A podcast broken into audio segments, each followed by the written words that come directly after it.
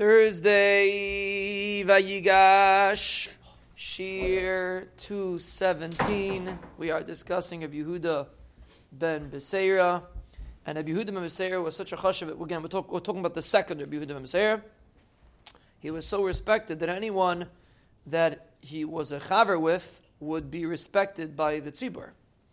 The Chazal say a story on Erev Kippur that the Reish Galusa, who was the person in charge of the uh, people in Gullus, in Bavel, asked Abu Yehuda to eat with him the Sudas and Mafsekas, and Abu Yehuda said he already ate, so he didn't want to eat again. And the Reish Galusa was very upset, very uh, adamant about it, because he was afraid that if he people wouldn't respect him as much if they knew that Abu Yehuda refused to eat with him.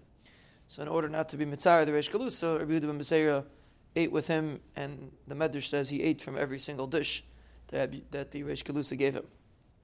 Another interesting story about Yehuda ben Beseira is that he once ordered silk from Abba bar Abba. Does anybody know who Abba bar Abba was? Don't all answer at once. Who is Abba bar Abba? For those that are learning, for those that are not chazing brachas, for those that really know brachas, tzigbar brachas. Abba Abba was the father of Shmuel. The story when Shmuel was went to Shemayim to look for his father. So he says he's looking for Abba bar Abba, Avua de Shmuel. He's known as Avua de Shmuel. So he was a silk merchant.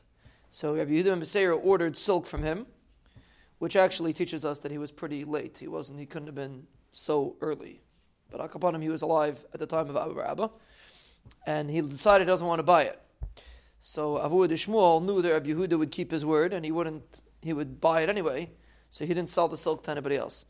Rabbi Yehuda ben found out that he was such a a, uh, a, that he was, that he assumed that he was a trustworthy fellow he, so he trusted him so much that he gave him a bracha that he should be zeiche to a child that's as great as the Navi Shmuel.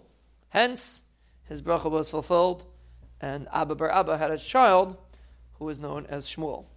So now you know where the name Shmuel comes from. Came from Rabbi Yehuda ben Beseira's bracha, and that's maybe why he's called Avua de Shmuel. It's a discussion why he was called Avua de Shmuel. But one of the reasons could be because of this reason that he, he, the reason why he was eicha to it is because the story of his father demonstrated a chashivas, an emes, so it was a midas emes, that he knew Yehuda ben Meseir would buy it even though he backed out on it. So Mela, he gave him a bracha that he'll be zeicha to a child uh, like Shmuel HaNavi.